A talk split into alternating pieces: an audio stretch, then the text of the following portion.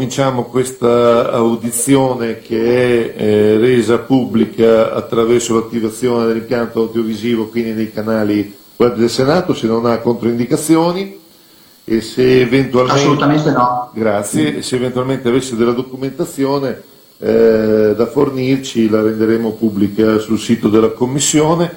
Noi l'audizione è organizzata in questo modo: quindici minuti per la sua relazione iniziale, dieci minuti per le eventuali domande dei colleghi e cinque minuti per la replica. Quindi io nel ringraziarla ancora per essere qui con noi le cedo la parola. Innanzitutto volevo ringraziare il Senato e voi in particolare per avermi dato la possibilità di entrare in questa istituzione che, che per me è sempre stata la più importante dopo quella della Presidenza della Repubblica. Quindi veramente grazie. Grazie anche per aver dato la possibilità a un medico ospedaliero di una città come Mantova di eh, portare a conoscenza dell'istituzione quello che siamo riusciti a fare a Mantova. E Mantova è una città meravigliosa con un ospedale splendido che è riuscita a eh, collaborare con l'Università di Pavia, in particolare con il, il professor Perotti del Trasfusionale di Pavia, scrivendo questo protocollo che ha eh, cambiato quello che è l'atteggiamento terapeutico e, e, e quindi ehm, il, la, la, gli outcome clinici dei pazienti affetti da questa, da questa pandemia, da questa infezione da coronavirus. E, a febbraio Mantova è stata colpita da uno tsunami, analogamente a quanto è successo a Bergamo, a Pavia, a Cremona, a Crema, Lodi, Casalmaggiore e poi anche a Milano. E avevamo centinaia di pazienti che ci giungevano in pronto soccorso e a fine febbraio e una notte la mia direzione sanitaria disperata mi ha chiamato alle due di notte perché andassi a dare una mano ai colleghi del pronto soccorso. Io dico sempre come l'ultimo degli specializzandi, sono andato in pronto soccorso e lo spettacolo a cui abbiamo assistito non ce lo dimenticheremo mai. Solamente chi come noi ha lavorato in trincea si porterà quelle scene negli occhi. Noi siamo persone cambiate, siamo dei professionisti cambiati e non torneremo più quelli di prima. E questo ci ha portato a impegnarci anche nella ricerca. Abbiamo deciso che dovevamo fare qualche cosa perché le armi che avevamo a disposizione erano delle armi spuntate e abbiamo ragionato a lungo e il nostro ragionamento ha portato a pensare che eh, ave, um, dovevamo utilizzare qualche cosa di diverso rispetto a quello che avevamo a disposizione. Ci è venuta in mente la spagnola e da lì è partito tutto un ragionamento locale che analogamente veniva portato a Pavia. Questo è un miracolo, cioè quando due eh, strutture ragionano allo stesso modo e alla fine si incontrano danno un risultato che è un risultato spettacolare, perché nello stesso momento il professor Baldanti a Pavia aveva avviato questo tipo di ragionamento col professor Perotti e eh, Perotti, sentendosi con Franchini, hanno deciso di proporre questo protocollo che è un protocollo ehm, bellissimo, un protocollo che è stato fatto durante una guerra, quindi in corsa, in velocità. Eh, il, il professor Perotti, che è il principal investigator, eh, e il professor Franchini, che è il co-principal investigator, hanno portato avanti questa, questa metodica. Io sono orgoglioso di essere il principal investigator clinico, cioè quello che ha arruolato maggior numero di pazienti per questo protocollo. Mantova ha questo onore, che è stata la città che ha arruolato molti pazienti eh, a fianco a Pavia. E, e i risultati eh, speriamo che presto vengano, vengano pubblicati da, da una rivista scientifica a cui abbiamo sottomesso il lavoro. Ci, da, ci stanno dando ragione, come voi sapete tutti. L'outcome principale è quello della mortalità. Noi ci eravamo prefissati di ottenere una riduzione della mortalità e questo risultato è stato ottenuto. Ecco. E, la cosa che più è importante, come dico sempre, è che eh, questo, questo tipo di trattamento è un trattamento democratico e quando lo dico è perché ci credo veramente. È un trattamento che parte dal popolo e torna al popolo. È un trattamento che esprime una grandissima solidarietà, una solidarietà del guarito verso l'ammalato. E per noi medici è una cosa fantastica. Io al mattino alle otto, quando eh, vado in ospedale, prima di andare nel mio reparto, nella mia terapia intensiva respiratoria, passo sempre dal Trasfusionale, che ormai è diventata la mia seconda casa, e vado a salutare i donatori, perché per me i donatori sono diventati un ruolo, un, il fulcro di questa, di questa ricerca. Io dico sempre che faccio l'idraulico, cioè io utilizzo il plasma che mi hanno fornito questi due geni della medicina, che sono il professor Perotti e il professor Franchini, e, ma devo ringraziare analogamente anche i donatori, senza i quali noi non avremmo potuto mettere in piedi questo tipo di, di, di ricerca. E il protocollo ormai lo conoscete tutti, è un protocollo che è stato molto ambizioso, perché abbiamo deciso di utilizzare il plasma iperimmune del paziente convalescente in un target di pazienti gravi, con una R D S che per noi eh, clinici intensivisti vuol dire una sindrome da distress respiratorio acuto del polmone, quindi grave forma di insufficienza respiratoria di, di, di primo e di secondo livello, e quindi pazienti che necessitavano di ventilazione meccanica e di ossigenoterapia. Ebbene, abbiamo arruolato quarantotto pazienti. Di questi quarantotto pazienti l'outcome è soddisfacente, nel senso che quarantasei di questi pazienti sono guariti. Nella casistica mantovana sono guariti tutti, cioè tutti quei pazienti che abbiamo arruolato nel protocollo sono stati dimessi, sono attualmente a casa loro. Con questi pazienti io ho avviato un follow-up, quindi li sto rivedendo frequentemente anche a controllo, e devo dire che anche nel follow-up non ci sono stati casi di recrudescenza o di ricaduta. Questo posso dirlo anche perché è un dato che non rientra nel protocollo sperimentale, ma rientra in quello che faccio normalmente nella mia pratica clinica.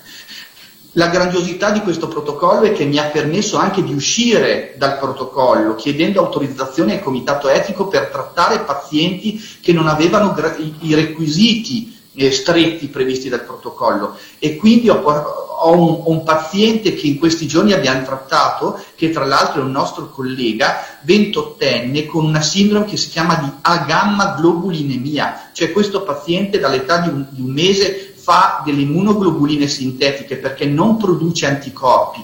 Questo paziente ha sviluppato una gravissima polmonite da coronavirus, ma se l'avessimo fatto intubare sicuramente si sarebbe infettato con tutti i germi che normalmente vivono in rianimazione. Noi questo paziente l'abbiamo trattato col plasma iperimmune di paziente convalescente. In ventiquattro ore abbiamo iniziato a ridurre le ore di ventilazione. In terza giornata abbiamo sospeso la ventilazione meccanica e dopo la seconda dose di plasma iperimmune abbiamo sospeso l'ossigeno. Mi ha telefonato prima per fargli in bocca al lupo per questa mia audizione. Il paziente sta benissimo, è a casa sua e è coi suoi genitori. Noi abbiamo restituito un ragazzo alla sua famiglia. Penso che nulla di più meraviglioso ci possa essere per un medico intensivista.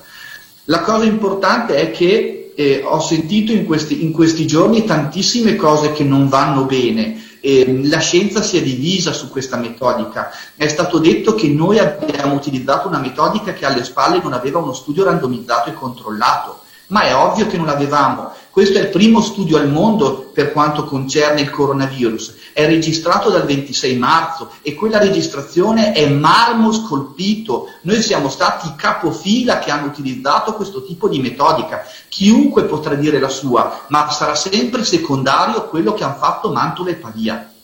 E in piena guerra non c'è il tempo di costruire uno studio randomizzato e controllato, perché come sta dimostrando Pisa, eh, ci vogliono delle settimane a disegnare uno studio. E, e di conseguenza noi siamo, abbiamo dovuto agire in guerra, come ha spiegato benissimo ieri il professor Baldanti sul Corriere della Sera, in guerra, con gli occhi pieni di morti, dove appunto avevamo bisogno di utilizzare un'arma rapida ed efficace. Quest'arma noi l'abbiamo messa in campo in pochissimi giorni, e in pochissimi giorni abbiamo arruolato cinquanta persone, più quelle persone che abbiamo arruolato al di fuori del protocollo, tramite l'autorizzazione dei vari comitati etici. Quindi noi abbiamo questa grandissima eh, spinta a proseguire con la ricerca sul plasma iperimmune, una ricerca che aprirà sicuramente in futuro nuovi filoni. Eh, è stato detto di tutto sul plasma, io ho dovuto prostituirmi alle televisioni, io che sono una persona molto schiva, sono dovuto andare in televisione per far sì che il plasma venisse sdoganato, affinché molti centri riuscissero ad utilizzarlo questo plasma, perché c'è stata una resistenza. Noi quelle poche volte che ad inizio pandemia venivamo in televisione, venivamo relegati a mezzanotte a parlare per pochi secondi. Adesso che ogni regione si sta adoperando per utilizzare il plasma, noi siamo le persone più felici del mondo. E sono stati usati molti farmaci in questa pandemia, nessuno ha mai avuto alle spalle studi randomizzati e controllati, ma questo è normale quando siamo di fronte a una pandemia, perché si usano armi che devono servire a salvare più vite possibile. La cosa che mi meraviglia è questo, questo iniziale accanimento contro l'utilizzo del plasma iperimmune da parte di molti scienziati che hanno detto delle baggianate più, più importanti e più grandi che, che, un, che uno scienziato possa mai sentire. È stato detto che il plasma è costoso, ma come fa a essere costosa qualche cosa che viene donata gratuitamente?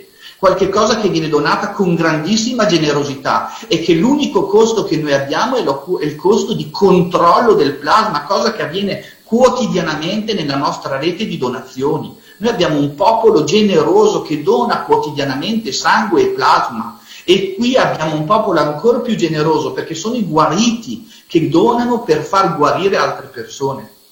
Ogni paziente guarito dona seicento millilitri di plasma. Di questi seicento millilitri noi eh, formuliamo due quote, due aliquote da trecento millilitri. Quindi riusciamo con una dose di plasma di, del donatore a trattare due pazienti. Ogni donatore potenzialmente può far guarire due pazienti. Quindi anche il problema della disponibilità del plasma è, una, è, è, un, è un problema del tutto secondario se noi lavoriamo da subito sui pazienti guariti e, e implementiamo questa grande opera di generosità, creando delle banche del plasma. Io ammiro il, il presidente della Regione Veneto, Zaia, che ha preso al volo la nostra idea e ha lanciato su scala regionale un percorso che porta a creare una banca del plasma, ma questo devono farlo tutte le regioni, anche quelle meno colpite da coronavirus, e, e anche Lombardia dovrà farlo, perché Lombardia è stata colpita da uno tsunami, da una bomba atomica, e di conseguenza noi siamo stati costretti a lavorare come nessuna altra regione è, è, ha dovuto lavorare. Io quando sento delle critiche nei confronti della mia regione mi piange il cuore, perché sia le istituzioni, sia gli ospedali, sia il personale medico e paramedico abbiamo lavorato in condizioni drammatiche. I politici della nostra regione hanno potuto a, adoperarsi a fa, a lavorando venti ore al giorno per istituire comitati di crisi. Quindi è imparagonabile quello che è successo in Lombardia rispetto a tutte le altre regioni, è un modello assolutamente differente. Quello che si è verificato a Wuhan, stessa numerosi, numerosità, stessa incidenza di malattia, stessa esplosione della malattia. Per quanto riguarda eh, ehm, il, la, il, il percorso che si deve fare adesso è avere a disposizione il più, la maggior quantità di plasma, perché noi non sappiamo questo virus che cosa ci farà. Ogni volta che noi ci illudiamo, questo virus ci frega. È un virus che non conosciamo se non da tre mesi. È un virus che appena abbassiamo le guard- la guardia ci pugnala alle spalle. Io quando sento dei virologi che dicono che questo virus ha perso della virulenza, io chiedo sempre dov'è il virometro? Quale parametro utilizziamo per dire che questo virus ha perso la potenza eh, aggressiva? Io nella mia terapia intensiva, devo dirvi la verità, continuo ad avere giovani che si ammalano di grandi, di gravissime forme di insufficienza respiratoria. Sono ridotti in quantità, sono ridotti sicuramente gli accessi in pronto soccorso, ma questo è grazie anche all'opera di, di, di, di prevenzione che è stata fatta nel nostro paese, meritoria. Il lockdown dei risultati li avrà ben portati. Non è che abbiamo sacrificato quaranta cinquanta giorni della nostra attività lavorativa e della nostra vita privata in cambio di nulla. Però il virus sta circolando, per cui quello che noi dobbiamo fare adesso è potenziare le misure di prevenzione di comunità. Cioè io quando vedo persone che girano senza mascherina mi vengono i brividi, quando vedo delle persone che fanno campanello mi vengono i brividi, perché questo virus ci frega. Dobbiamo stare molto attenti. È vero che abbiamo adesso un'arma in più che è il plasma, ma questo non deve giustificare la nostra attitudine ad attuare delle misure di prevenzione. Io concordo col fatto che il Paese debba progressivamente aprirsi, ma stiamo attenti, guardiamo ai nostri vicini di casa, guardiamo quello che è successo dalla Germania, che è passata da un R di zero virgola sette ad un R di uno virgola quattro. Questo da noi non deve succedere. perché se dovesse succedere sarebbe un problema economico innanzitutto, ma di salute pubblica. Adesso siamo partiti con altre sperimentazioni, la sperimentazione di prima fase che è partita adesso a Pisa è una sperimentazione vecchia, bisognerà partire con una seconda fase. Noi dobbiamo partire con un presupposto di analisi. Io ho sentito prima l'onorevole Marcucci che ha parlato di Pavia e si è casualmente dimenticato di Mantova. Glielo ricordo, Mantova è quella che ha ruolato in prima fase più pazienti, è quella che ha la maggiore esperienza, è quella che a fianco a Pavia ha creato questo tipo di trattamento italiano che ci hanno copiato in tutto il mondo. Abbiamo ricevuto endorsement dagli, dalle ambasciate di mezzo mondo e non bisogna vergognarsi se in questa opera meravigliosa c'è anche Mantova, una città che sta dando lustro all'Italia intera, lustro alla Lombardia. Dobbiamo esserne orgogliosi, dobbiamo capire che questo vuol dire che la nostra rete ospedaliera è fantastica, che può esprimere delle grandi menti, delle grandi, delle grandi personalità, senza invidie. Io mi aspettavo, mi sarei aspettato che Istituto Superiore di Sanità e AIFA mi contattassero, non me personalmente, ma contattassero la mia azienda, la mia, il mio ospedale, che è l'ospedale Carlo Poma. Io non ho mai sentito nessuno e questo è avvilente quando ti contattano altre istituzioni del mondo, molto più importanti di Istituto Superiore di Sanità, molto più importanti di AIFA, che in questo caso, tra l'altro, trattandosi di un emocomponente, ha molta meno eh, eh, coinvolgimento rispetto alle sperimentazioni sul farmaco. E io mi auguro, mi auguro che prima o poi possa essere invitato in questa sede anche a parlare delle sperimentazioni AIFA sul tocilizumab, perché anche lì, essendo principal investigator per la mia città, qualche cosa da dire ce l'ho.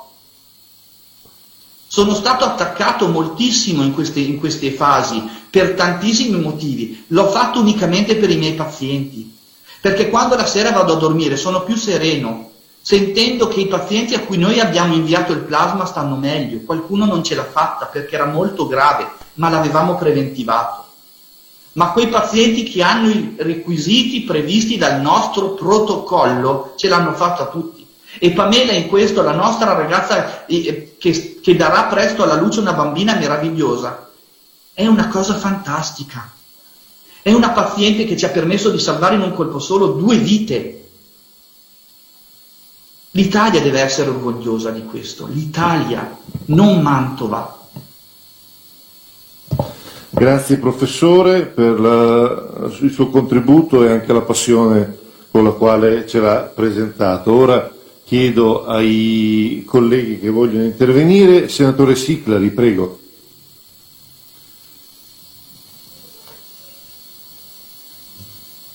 Grazie Presidente Collina, eh, grazie Giuseppe De Donno eh, eh, per quello che ha fatto da subito eh, con la sua, col suo reparto, con, la, con i suoi collaboratori, che sono soprattutto miei colleghi. Come sai, sono un medico. Io seguo De Donno da diverse settimane, lo sapete anche dai comunicati stampa.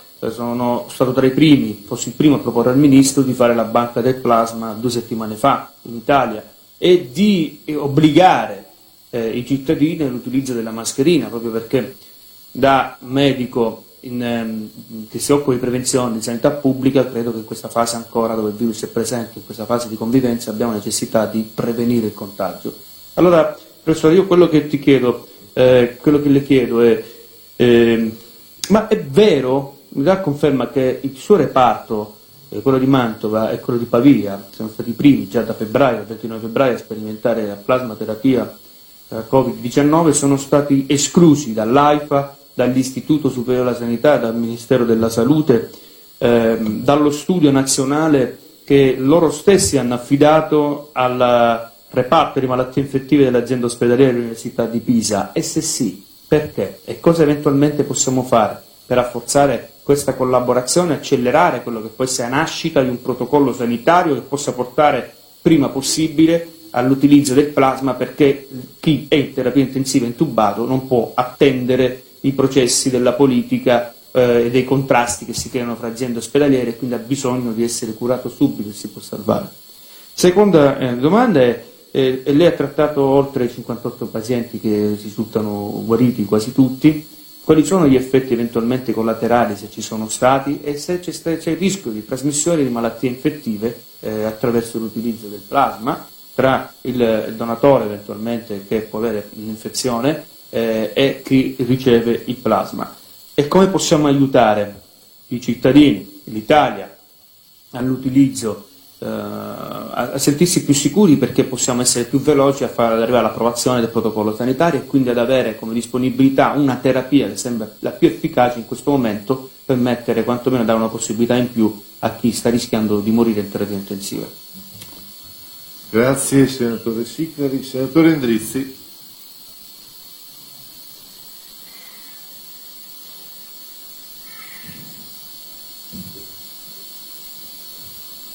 Buongiorno, eh, io no, non la vedo, ma forse per vedermi de- devo guardare di là.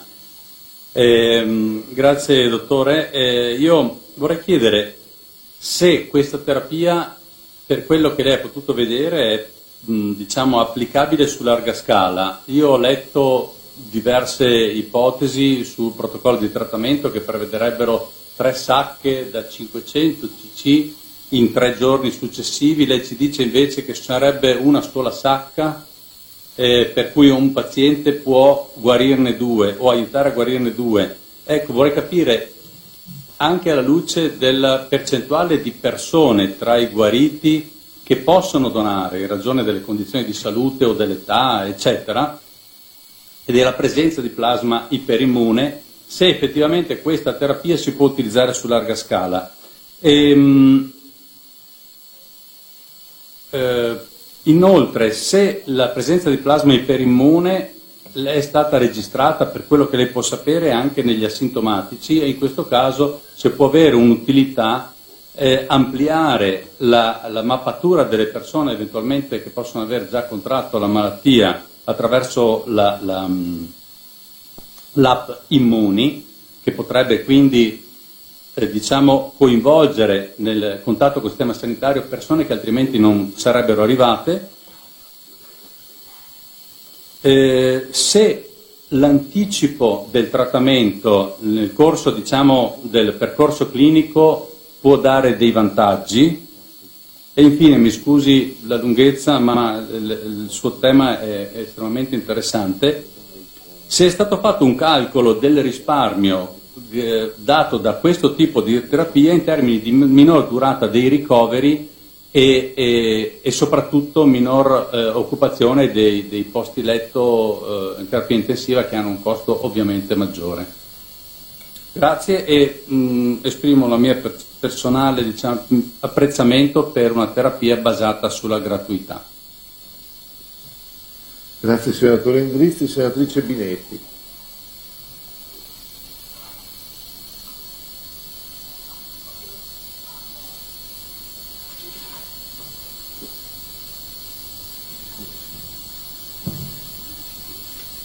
Una domanda di ordine clinico e poi una, il dibattito proprio scientifico. La domanda di ordine clinico riguarda questo. Sono già cominciati degli studi di follow-up sui pazienti che sono, come così dire, guariti dalla Covid, dal Covid diciannove, ma sulle implicazioni che questo ha lasciato sulle loro condizioni di tipo respiratorio, diciamo tra virgolette, sui loro polmoni. Volevo sapere, credo che i tempi siano ancora troppo brevi per poter misurare questa cosa, però l'interessante è cominciare questo studio prospettico per capire nel tempo se ci sono. E da questo punto di vista anche tra quelli guariti, se, eh, tra quelli guariti da plasma, per dirlo in qualche modo, se c'è, come dire, differenza di modelli di guarigione, e se c'è differenza anche di effetto poi esattamente a livello polmonare. Sappiamo che la sindrome da Covid diciannove attualmente, a parte gli, gli aspetti respiratori, poi ha anche grosse implicazioni su tutto il sistema microvascolare, nonché poi sulle famose risposte iperimmuni. E quindi sapere un pochino come stanno evolvendo, perché noi ogni giorno abbiamo i numeri dei cosiddetti guariti, ma uno dice guariti di che?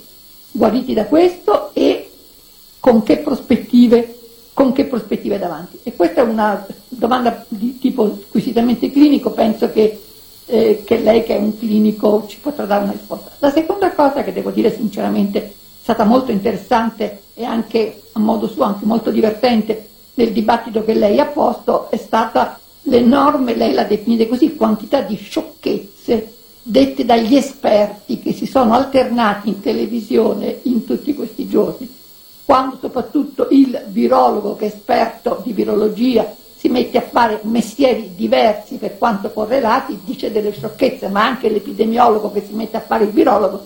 Lei ha fatto l'esempio del, del virus che teoricamente, secondo alcune delle persone intervenute più volte anche nelle nostre audizioni, ha detto il virus come sta perdendo forza. Lei dice che c'è il virometro, cioè c'è uno strumento per misurare la potenza lesiva di questo virus.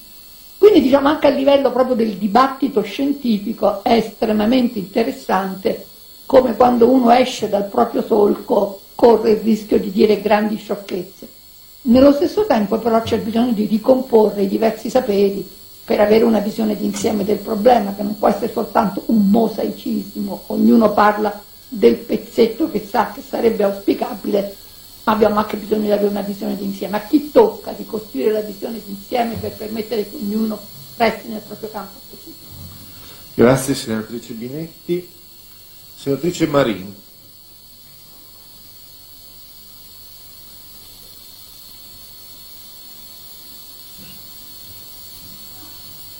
Buongiorno professor De Donno, io mi creda sono veramente dispiaciuta per questa forma di mobbing che lei ha dovuto subire eh, da parte di altri enti.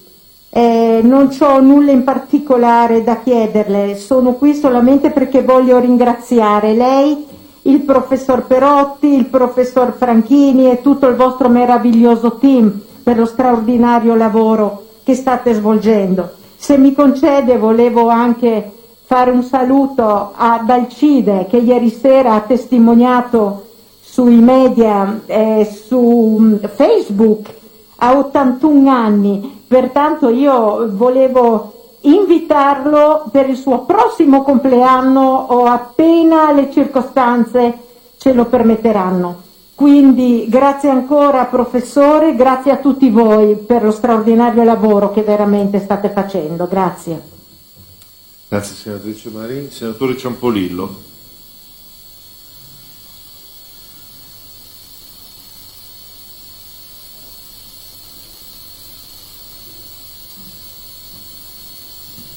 Grazie Presidente.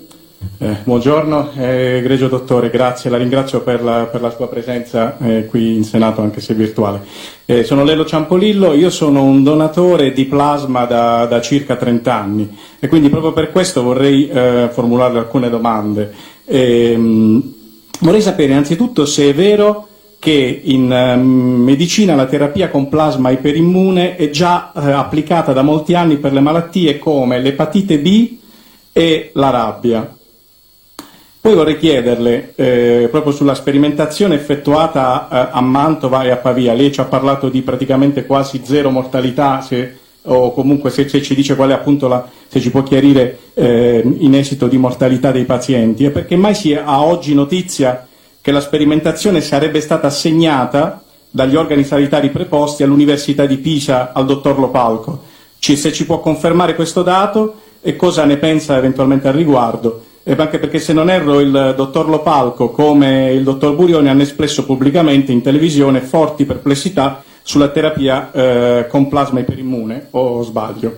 Eh, a tal riguardo vorrei chiederle anche ehm, se, se è vero, appunto, visti i co- visto i costi che lei ha appena citato, se il plasma eh, sia un farmaco difficile appunto da preparare e addirittura molto costoso, come alcuni hanno detto, eh, o se sia addirittura più costoso dei farmaci antivirali in uso appunto contro il Covid diciannove.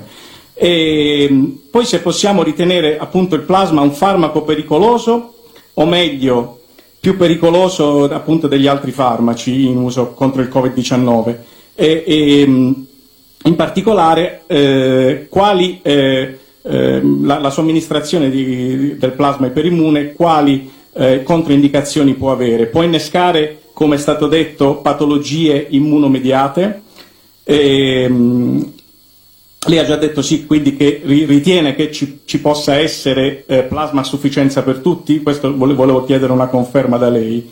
Io eh, la ringrazio per le, anticipatamente per le sue risposte e, eh, dottore, le chiedo scusa a nome di tutti gli italiani per il comportamento del ministro Speranza e de, degli asseriti scienziati Burioni e company. Eh, cosa dire, negli U S A i migliori centri di ricerca la cercano. Qui il Ministro della Salute le ha mandato in A S, le chiedo ancora scusa. Eh, approfitto um, infine de- della sua esperienza per chiederle qual è il suo pensiero sulle conseguenze dell'alimentazione, sulla diffusione della malattia, nonché sui dati che attesterebbero una mortalità per infarto triplicata durante la pandemia. Ritiene che probabilmente occorrerebbe fare alcune riflessioni sulle abitudini di vita degli italiani? Grazie, dottore. Grazie senatore Ciampolillo, senatrice Castellone.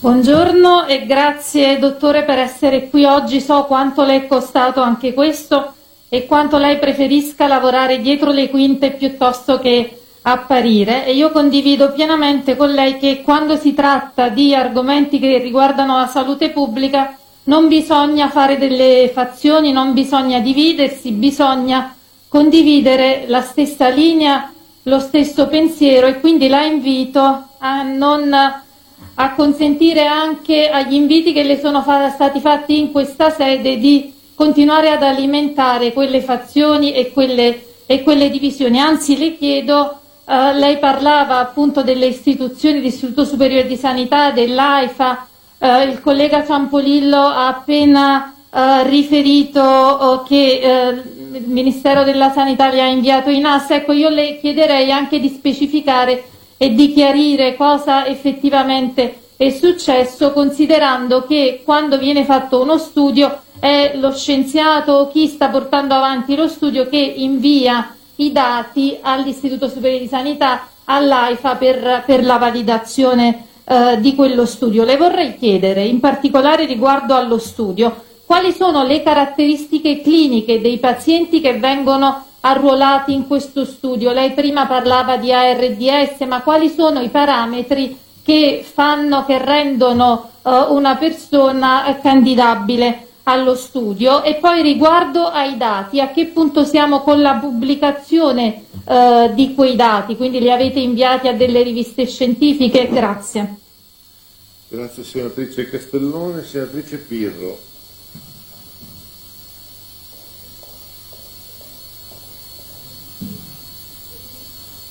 Grazie Presidente, buongiorno dottore.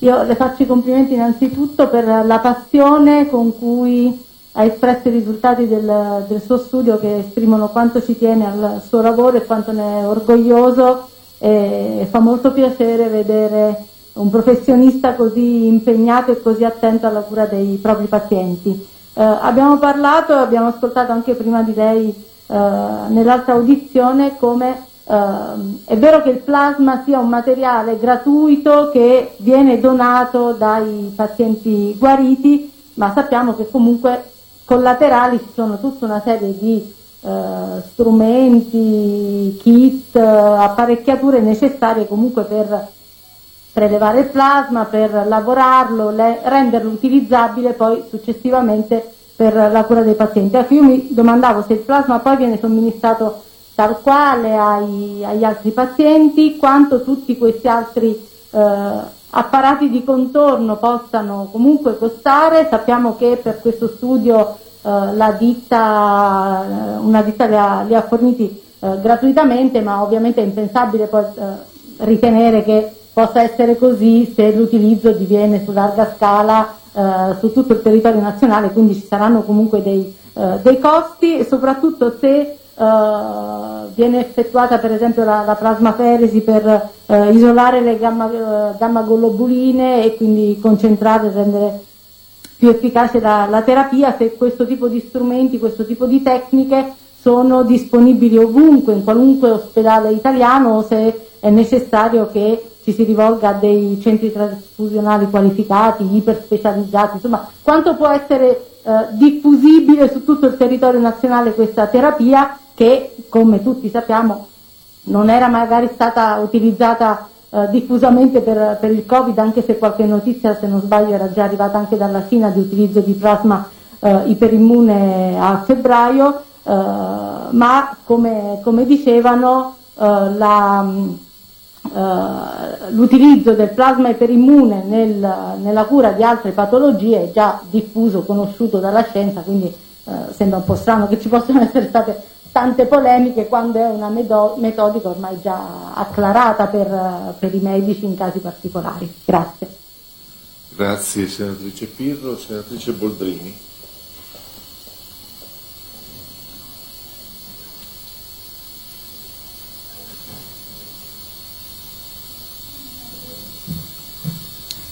Allora, grazie dottor De Donno, anch'io la ringrazio, e soprattutto davvero per la passione che sta mettendo nel suo lavoro, perché si traspare moltissimo, e quindi eh, ci fa piacere, ecco, che ci siano davvero persone che abbiano così a cuore i loro pazienti e che facciano di tutto appunto per poterli aiutare.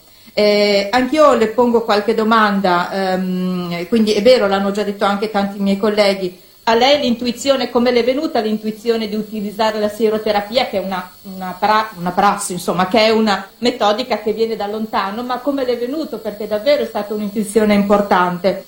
E quindi davvero, insomma, sono contenta di questa, eh, di questa cosa che ha potuto salvare, lo ha detto lei, ben quarantasei pazienti su quarantotto che stavate studiando, quindi è, è un dato importante.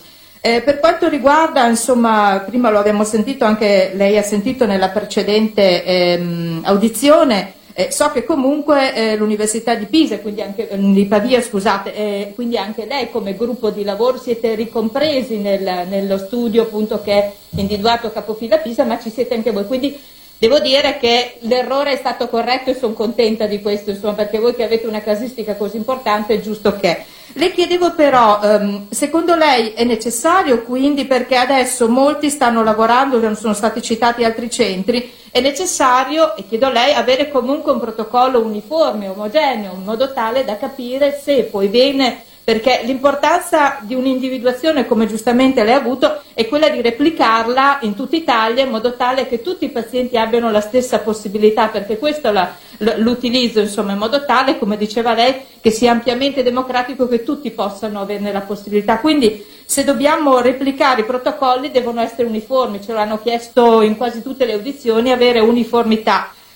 E quindi lo studio adesso viene, lei dice a cose già fatte, perché se dovevamo aspettare il protocollo a voglia, insomma, purtroppo avremmo avuto altri decessi, quindi l'importanza del protocollo. E poi, l'hanno già detto altre, altri miei colleghi, secondo lei eh, è vero che questo, questo, questa pratica la si utilizza eh, con i pazienti gravi già? Ehm, a quel punto lì credo che la prossima ondata, come tutti stanno purtroppo prevedendo e speriamo mai comunque, non ci si debba arrivare mh, ad avere pazienti così gravi, si possa riuscire a fare una prevenzione, insomma, rispetto a quello che è successo prima, ma nel caso in cui Eh, è sufficiente la donazione, perché io so quanto carente è la donazione anche e soprattutto per i, quei pazienti che hanno bisogno di sangue sempre, parlo per esempio dei talassemici, di quelli che hanno dei problemi appunto delle malattie del sangue, quindi sarà sufficiente o bisognerà pensare a qualcos'altro? L'altra cosa, e eh, voi avete avuto comunque anche un collegamento col Centro Nazionale Sangue, che è eh, diciamo, il punto di riferimento che eh, dà le indicazioni per quanto riguarda anche una, la certificazione dell'utilizzo dei, dei plasma, del, degli emocomponenti. Quindi queste sono le mie domande, e comunque grazie ancora veramente di cuore. Grazie senatrice Boldrini. Senatrice De, senatore De Bonis.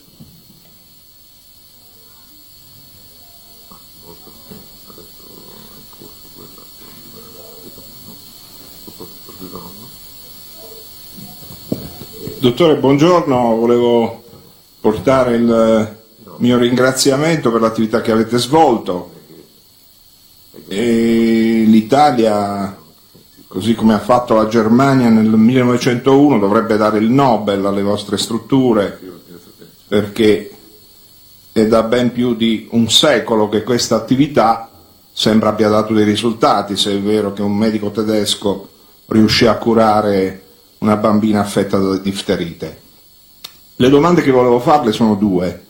La prima, eh, avete eh, sperimentato eh, la possibilità, per fronteggiare all'esigenza di numeri importanti, perché questa è l'obiezione prevalente che viene fatta da chi osteggia questa terapia, di eh, eh, utilizzare il plasma di chi è già immunizzato, degli asintomatici, dei portatori sani di questo virus, che evidentemente con la propria risposta anticorpale hanno già eh, sperimentato in che modo combattere il virus.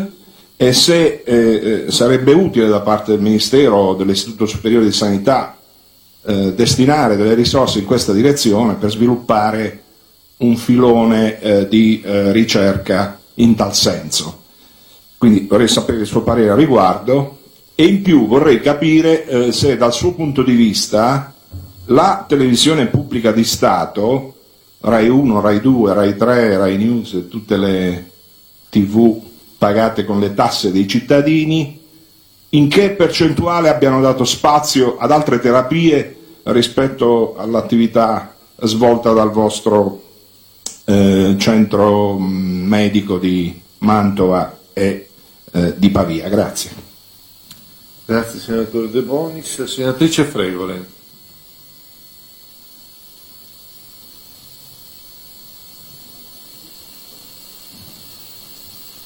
Grazie Presidente, buongiorno Professore.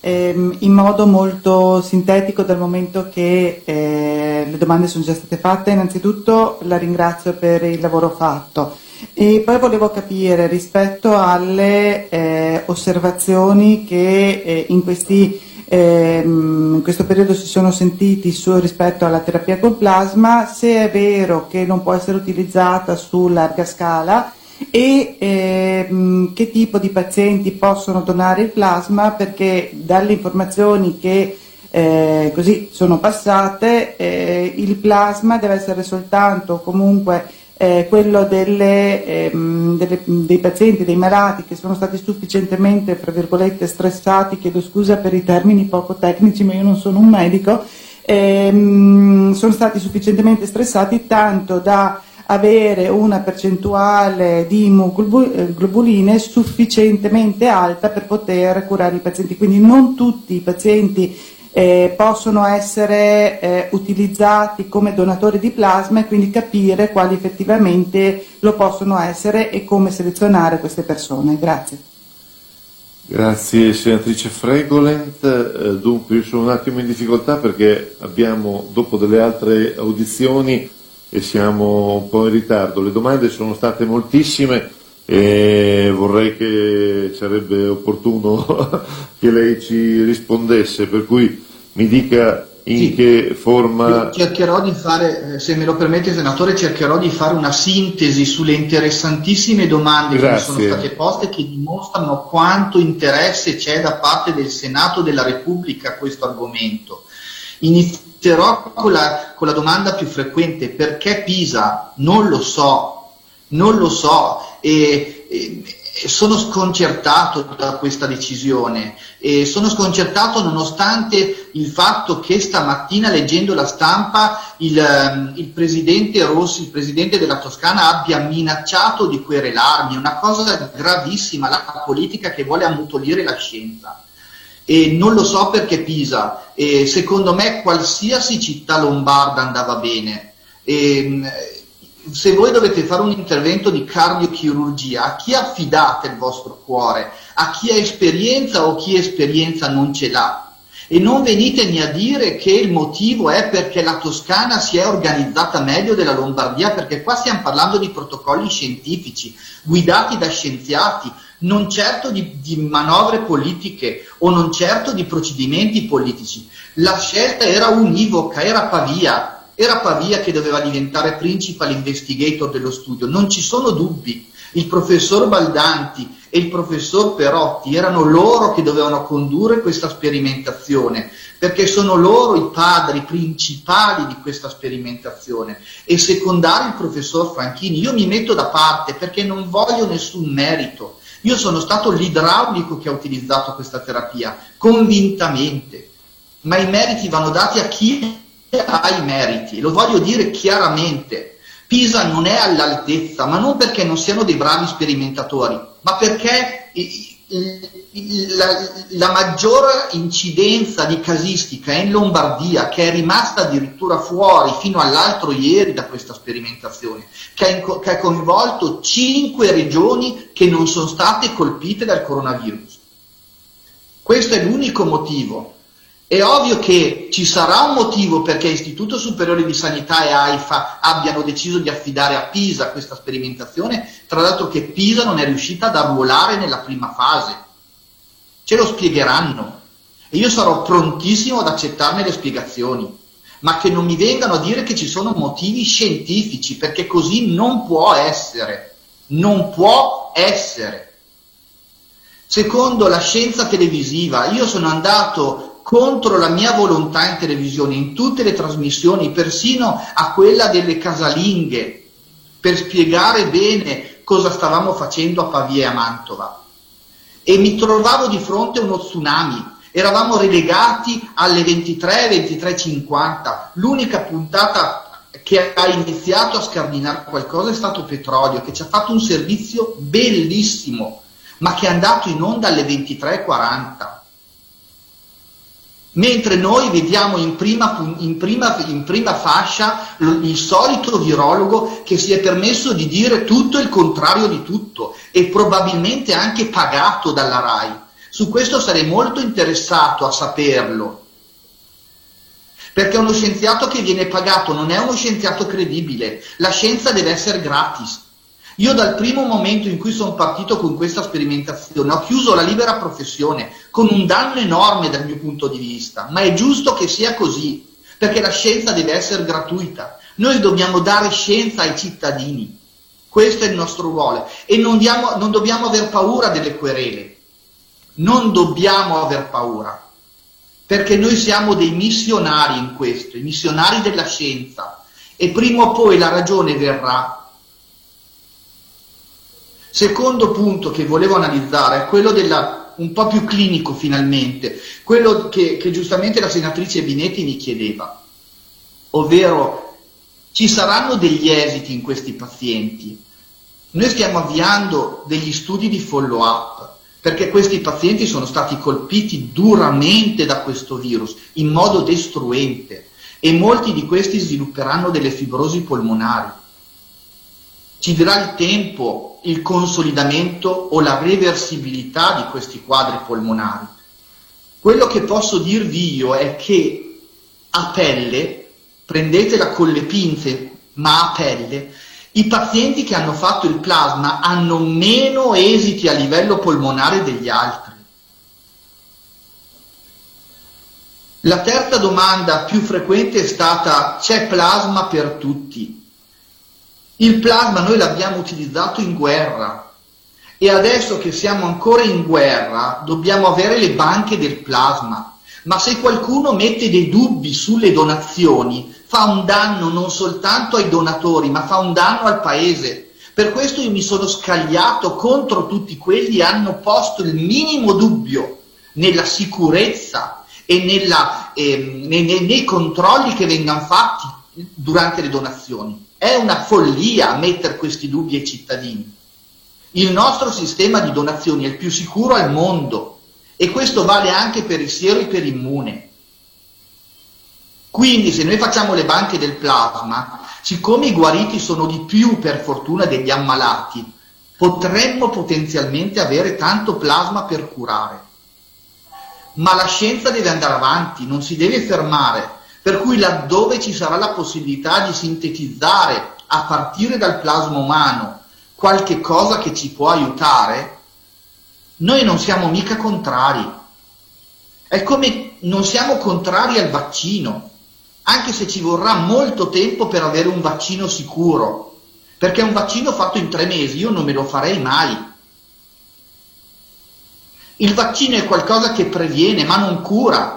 Per cui abbiamo bisogno di, qualcuno, di qualcosa che ci fa prevenire la malattia. Ma chi non vuole farsi vaccinare e rischia di ammalarsi, come avviene normalmente nelle epidemie influenzali, beh, lì dobbiamo avere un'arma. E in questo momento l'unica arma, che è un proiettile magico, è il siero del paziente convalescente, non ce ne sono altre. Per quanto riguarda le caratteristiche del ricevente, il ricevente è l'ammalato. Noi abbiamo trattato i pazienti, come vi dicevo prima, con insufficienza respiratoria, ma perché l'abbiamo deciso noi. Quello che abbiamo osservato è che trattando i pazienti troppo gravi, il siero iperimmune funziona di meno. Lo sanno benissimo i nostri colleghi rianimatori, che ci dicono: ma a noi non funziona così bene come a voi.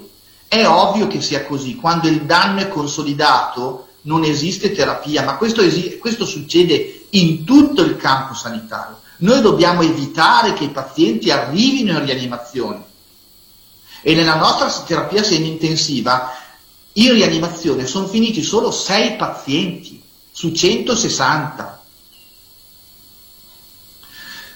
Per quanto riguarda le caratteristiche invece del donatore, chi può donare? Il paziente guarito, a prescindere dal tipo di malattia che ha avuto. Non è che il paziente che si è mal- ammalato in modo grave abbia un plasma iperimmune più immunizzante rispetto a chi si è ammalato in forma lieve. Non è così. Il problema è quanti anticorpi neutralizzanti il virus ha quel determinato donatore. Ed è per questo che noi facciamo su tutti i donatori questo test, che si chiama test di neutralizzazione. Andiamo cioè a vedere quanto è attivo il plasma del donatore rispetto alle cellule contaminate dal virus, e vediamo le diluizioni di questo siero. E abbiamo deciso nel nostro protocollo, ma per pura convenzione, che l'attività andava bene se il siero aveva un'attività antivirale in una diluizione di uno a centosessanta. Ma io vi devo dire che ho utilizzato anche sieri meno concentrati di immunoglobuline e abbiamo avuto dei risultati positivi, quindi bisogna stare un po' cauti anche in questo caso qua. Per quanto riguarda il... il percorso che bisogna fare per istituire le banche del plasma, quello è un discorso a cui deve aiutarci la politica. La politica deve fare la sua parte in questo, perché noi dobbiamo fare gli scienziati. La politica deve coordinare, la politica deve intervenire. Io non sono un veneto, ma devo dire che Zaia ha già fatto una, un percorso di implementazione delle donazioni, ha persino fatto dei clip che ha mandato in giro in tutta la regione. Va bene così. Regione Lombardia si sta adoperando. Bisogna creare delle banche centrali del plasma, cioè dei centri che hanno più esperienza nel produrre e nel processare il plasma, che siano d'aiuto. Noi mantovani abbiamo aiutato molti ospedali. Per quanto riguarda la scienza, i protocolli di ricerca che ci sono in essere, sono molti ormai i protocolli sul plasma iperimmune. È per questo che dico, secondo me, con tutti i protocolli di ricerca che sono partiti nel mondo, c'è quello della Mayo Clinic che arruolerà cinquantamila pazienti, ma cosa volete che sia uno studio di seconda fase che arruolerà cinquecento pazienti? Quando ormai lo studio pilota, il nostro studio pilota, è già stato concluso. Allora sì che quelle risorse potevano essere utilizzate per fare altro. Ma vi pare che un medico di campagna debba inventarsi di creare a Mantova un centro di ricerca insieme al suo ospedale?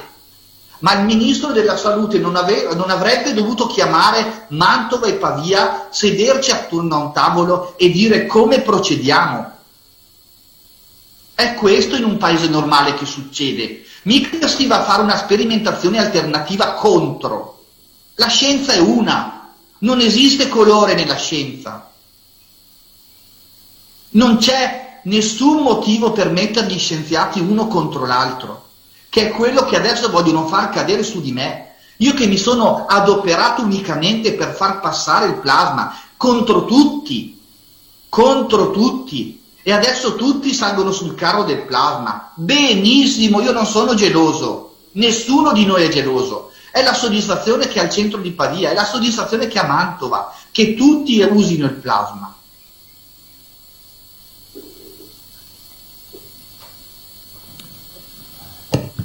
Grazie. dottor De Donno, per questo contributo che ci ha consentito di approfondire ancora di più un tema che peraltro abbiamo trattato in varie audizioni in questo ciclo eh, che abbiamo compiuto e che si conclude oggi. Noi le auguriamo buon lavoro per i prossimi giorni eh, e la ringraziamo ancora. Grazie di cuore, buon lavoro. Grazie, grazie ancora.